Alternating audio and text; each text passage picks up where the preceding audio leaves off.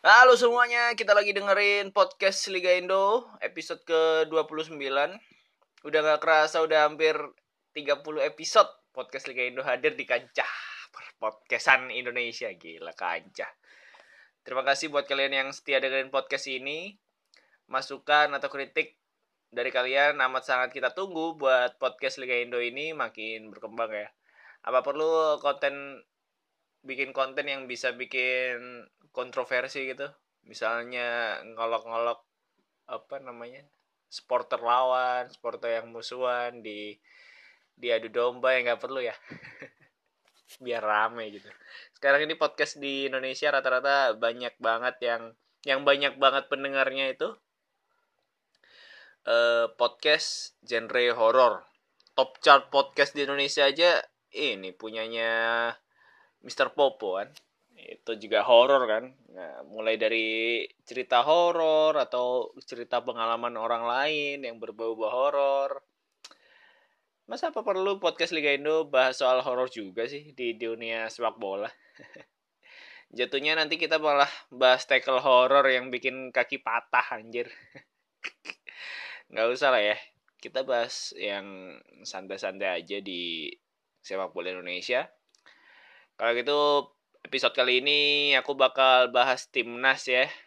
Timnas lagi timnas lagi karena nggak ada habisnya bahas timnas Indonesia buat dibahas. So tetap di podcast Liga Indo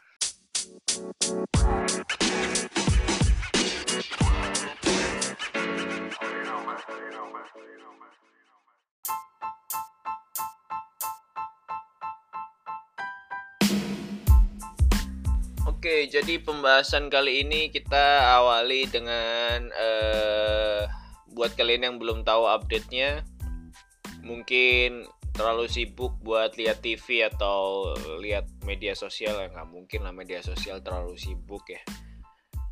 Ya kalian tahu pasti uh, timnas U15 kemarin kalah dari Thailand di semifinal ya ya sayang sekali padahal bakat-bakatnya skill-skillnya lebih jago dari pemain Thailand. Uh, mungkin faktor strategi aja deh. Karena kemarin kalau kalian lihat kalau kalian kalian lihat live ya strategi timnas Indonesia nggak bagus nggak bagus sama sekali kalau menurutku ya kalau dibandingin sama Thailand kemarin yang rata-rata skill individunya nggak lebih hebat dari Indonesia dan lebih baik Indonesia malah mereka bisa nerapin permainan simple. Kalau ada ruang kosong itu yang diumpan. Ya main main simple lah main simple lah. E, katanya ini kan katanya Johan Cruyff dulu sepak bola itu adalah permainan yang simple, tapi bermain dengan simple itu sangat susah. Itu katanya katanya Johan Cruyff. Dan menurutku di Asia Tenggara yang bisa bermain simple itu cuma Thailand aja. Buktinya sepak bolanya maju. E, banyak menang gara-gara permainan simpelnya. Ya itu terbukti dengan kemarin ya. Kemarin e, kalau kalian lihat sendirilah U15 ini timnas Indonesia U15 uh, mengandalkan hanya mengandalkan uh, skill individu para pemainnya. Jarak antar pemain sangat jauh akhirnya banyak long ball direct ball. Yang pertandingan-pertandingan sebelumnya nggak sampai gitu loh nggak nggak nggak sejauh itu jarak antar pemain kalah kalah strategi. Kalau menurutku salah kalah strategi dibandingkan sama Thailand ya.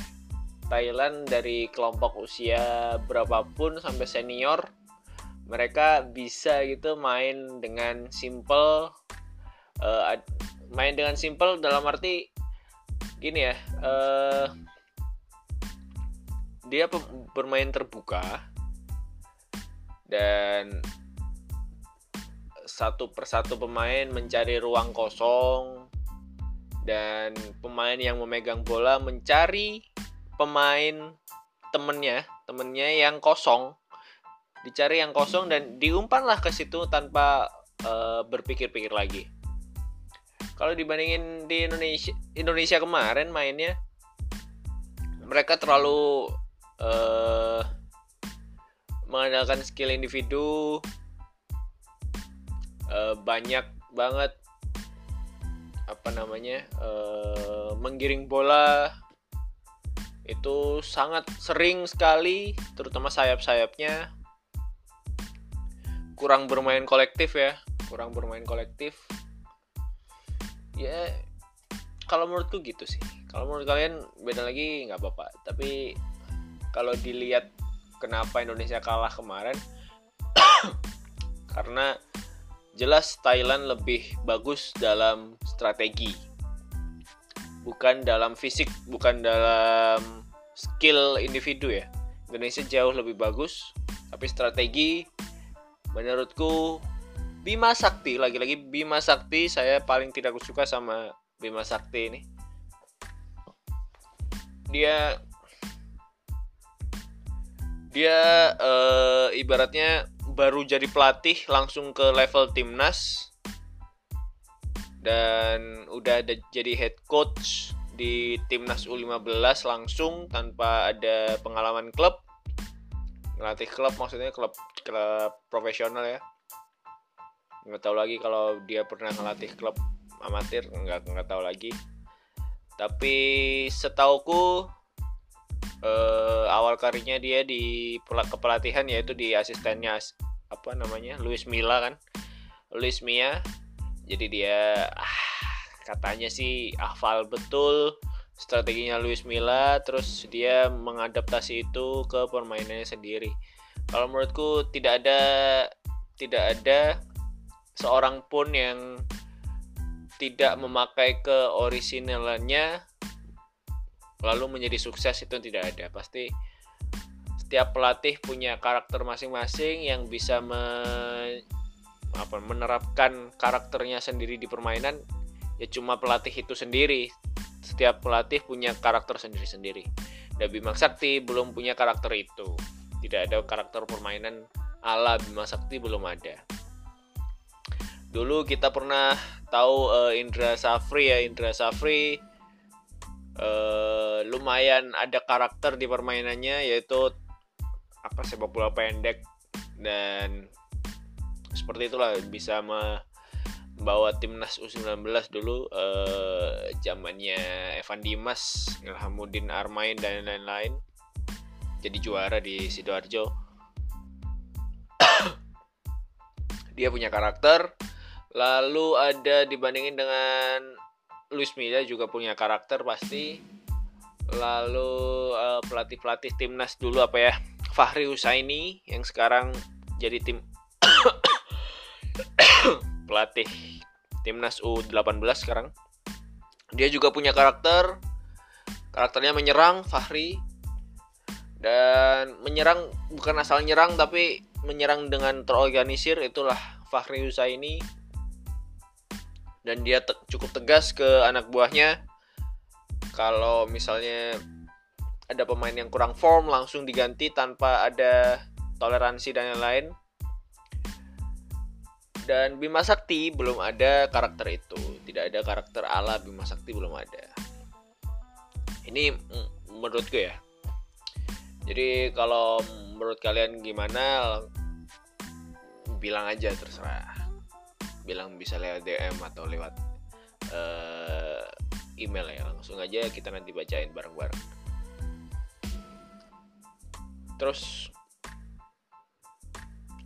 kalau misalnya kemarin ada yang bilang ya karena uh, Thailand menang karena di depan pendukung sendiri. Gile bro pendukung Thailand kemarin berapa? Stadion itu cuma berapa sih pendukung Thailand? Di lebih ramai pendukung Indonesia lebih ramai ya bukan lebih banyak ya lebih ramai pendukung Indonesia men. Indonesia sorak-sorak di stadion Chonburi kemarin. Pendukung Thailand cuma datang doang liatin liatin timnasnya. Tapi meskipun gitu eh ada respect untuk timnas Indonesia yang hanya memakai pelatih asing di level senior, di level kelompok umur tidak pernah melat apa pakai pelatih asing kecuali Luis Mia dulu yang usia 23 ya. Di usia 15 ada Bima Sakti, di U18 ada apa namanya Fahri Husaini, U23 sekarang ada si Indra Safri ya. Baru di senior ada Simon McManamy. Dibandingkan dengan Thailand, Thailand kemarin usia usia 15 aja pelatihnya asing loh. Gile. Nggak percaya banget sama produk lokal ya. Tim-tim luar negeri tuh. Contohnya aja Filipina tuh. Filipina sekali pakai 100% lokal langsung dibantai kan sama Indonesia. Emang bukan bukan ngolok-ngolok Filipina ya, tapi eh, secara fakta Filipina bisa sepak bolanya bisa bagus karena banyak naturalisasi dan dipegang oleh pelatih asing. Kemarin di usia 18 di AF, AFF ya, AF U18 lawan Indonesia di stadion di Vietnam yang bukan stadion itu training ground kalau menurutku. kalau kalian lihat kalau kalian lihat AFF uh, U18 kemarin laga timnas Indonesia lawan timnas Filipina di stadion di Vietnam itu apa namanya? Gila nggak ada tribun men nggak ada tribun.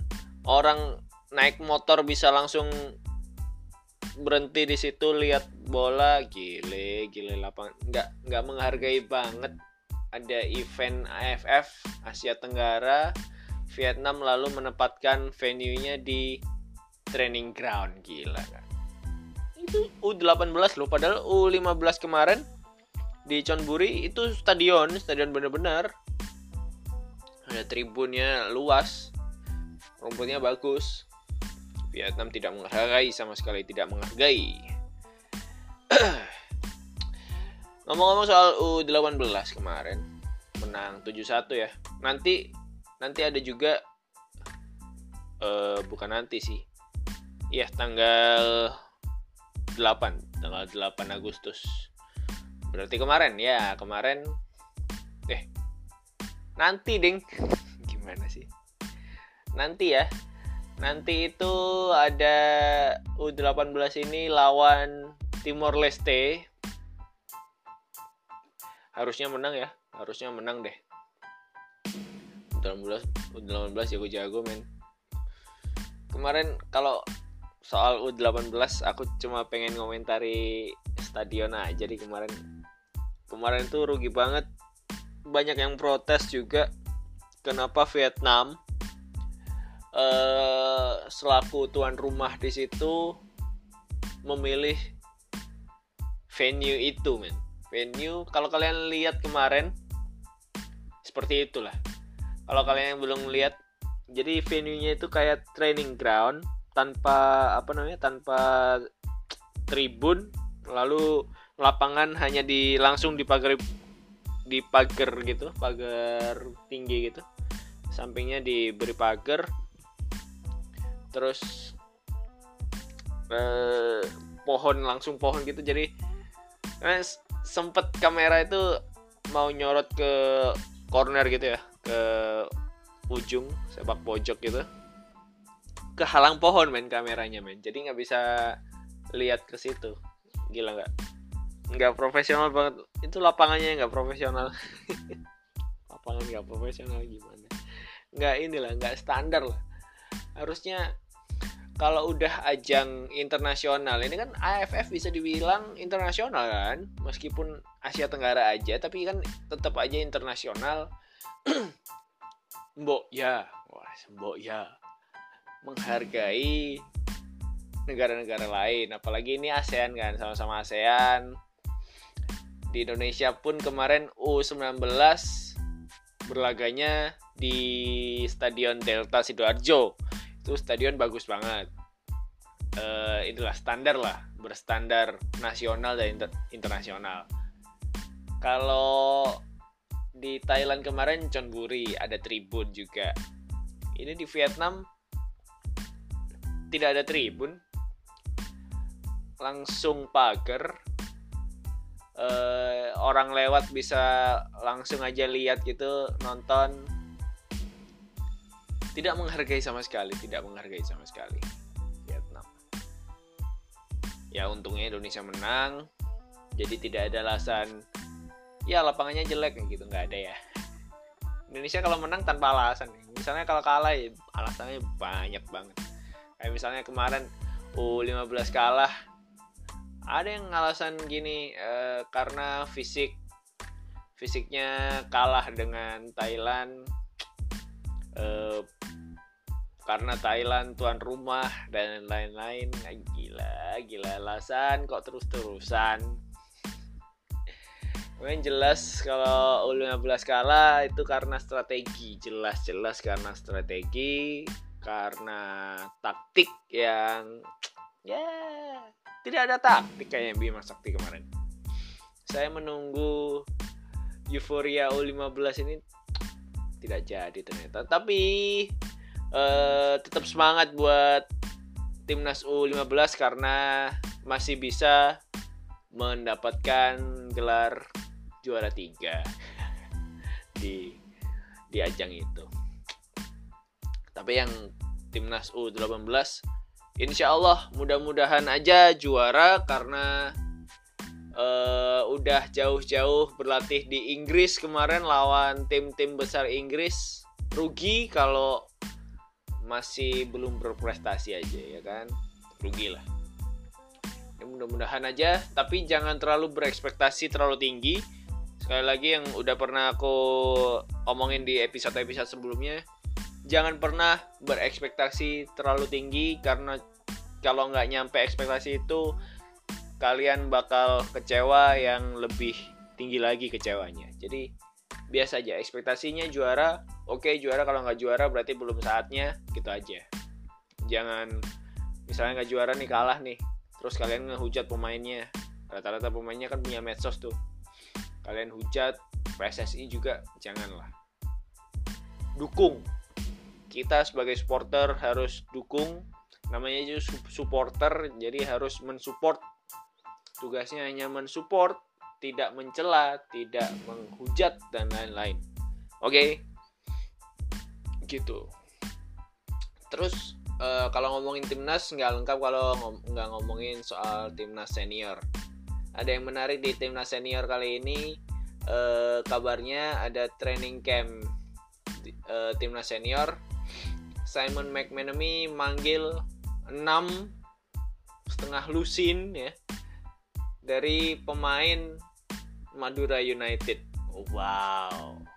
Wow. 6 pemain. Salah satunya ada Greg Nwokolo dan aku seneng banget akhirnya Muhammad Rido dipanggil timnas lagi. Uh, kiper gila-gilaan musim ini. Wow, timnas timnas sampai kiper level internasional itu sudah jadi ya senang sekali rasanya bisa tahu kalau Muhammad Rido dipanggil timnas. Lalu ada Andik Firmansyah juga dipanggil. Pokoknya ada enam, enam pemain Madura United. Uh, ini tapi masih ini ya training camp ya. Jadi istilahnya masih seleksi dipanggil kalau nggak salah 30 pemain buat ikut seleksi dan diseleksi sampai 23 atau 22 pemain untuk uji coba dan uh, ajang yang bakal bergulir. Jadi uh, mudah-mudahan aja timnas senior manggil pemain menseleksi pemain yang benar-benar bagus tidak karena titipan klub, tidak karena uang, tidak karena uh, alasan yang tidak masuk akal jadi hanya berdasarkan form dan kualitas pemain itu gitu nggak ada salahnya kok kalau misalnya manggil-manggil pemain naturalisasi yang barusan-barusan udah dinaturalisasi kayak Dutra. Dutra aset bagus banget buat timnas Indonesia meskipun umurnya udah nggak muda lagi ya. Tapi aset banget buat uh, lini belakang timnas Indonesia yang selama ini masih masih belum nemu uh, Karis Yulianto, belum nemu penerus Bejo Sugiantoro, belum belum nemu yang seperti itu. Terakhir kali back bagus itu si, si siapa itu ya? Yang kemarin A, AFF senior di yang Malaysia menang itu yang kita runner up. Itu Maman Abdurrahman. Ya begitulah. Lalu sekarang kalau kalau sekarang kalau berdasarkan uji coba yang lalu kayak yang kemarin kayaknya lu uh, si Mac Menemi bakal ini deh bakal duetin Yanto Basna itu pasti Yanto Basna sama Dutra mungkin ya. Kalau Ahmad Jufrianto mungkin jadi pelapisnya mungkin. Nggak tahu lagi nanti dilihat aja. Peng belum ada pengumuman resmi dari PSSI terkait dengan siapa aja pemain yang dipanggil. Nanti bakal aku update. Kita bakal bahas di situ bareng Luis insya Allah bareng Luis. Episode berikutnya mudah-mudahan bareng Luis. Tunggu banget Luis. Uh, ke mana sih dia? Ya udahlah. Aku mau cari Luis dulu tetap dengerin podcast Liga Indo. Jangan lupa subscribe eh kok subscribe sih? Uh, follow ya DM follow Instagramnya di podcast Liga Indo follow biar tahu update-update-nya dan adminnya podcast Liga Indo bisa semangat buat uh, bikin konten-konten yang lebih kreatif, oke? Okay? See you.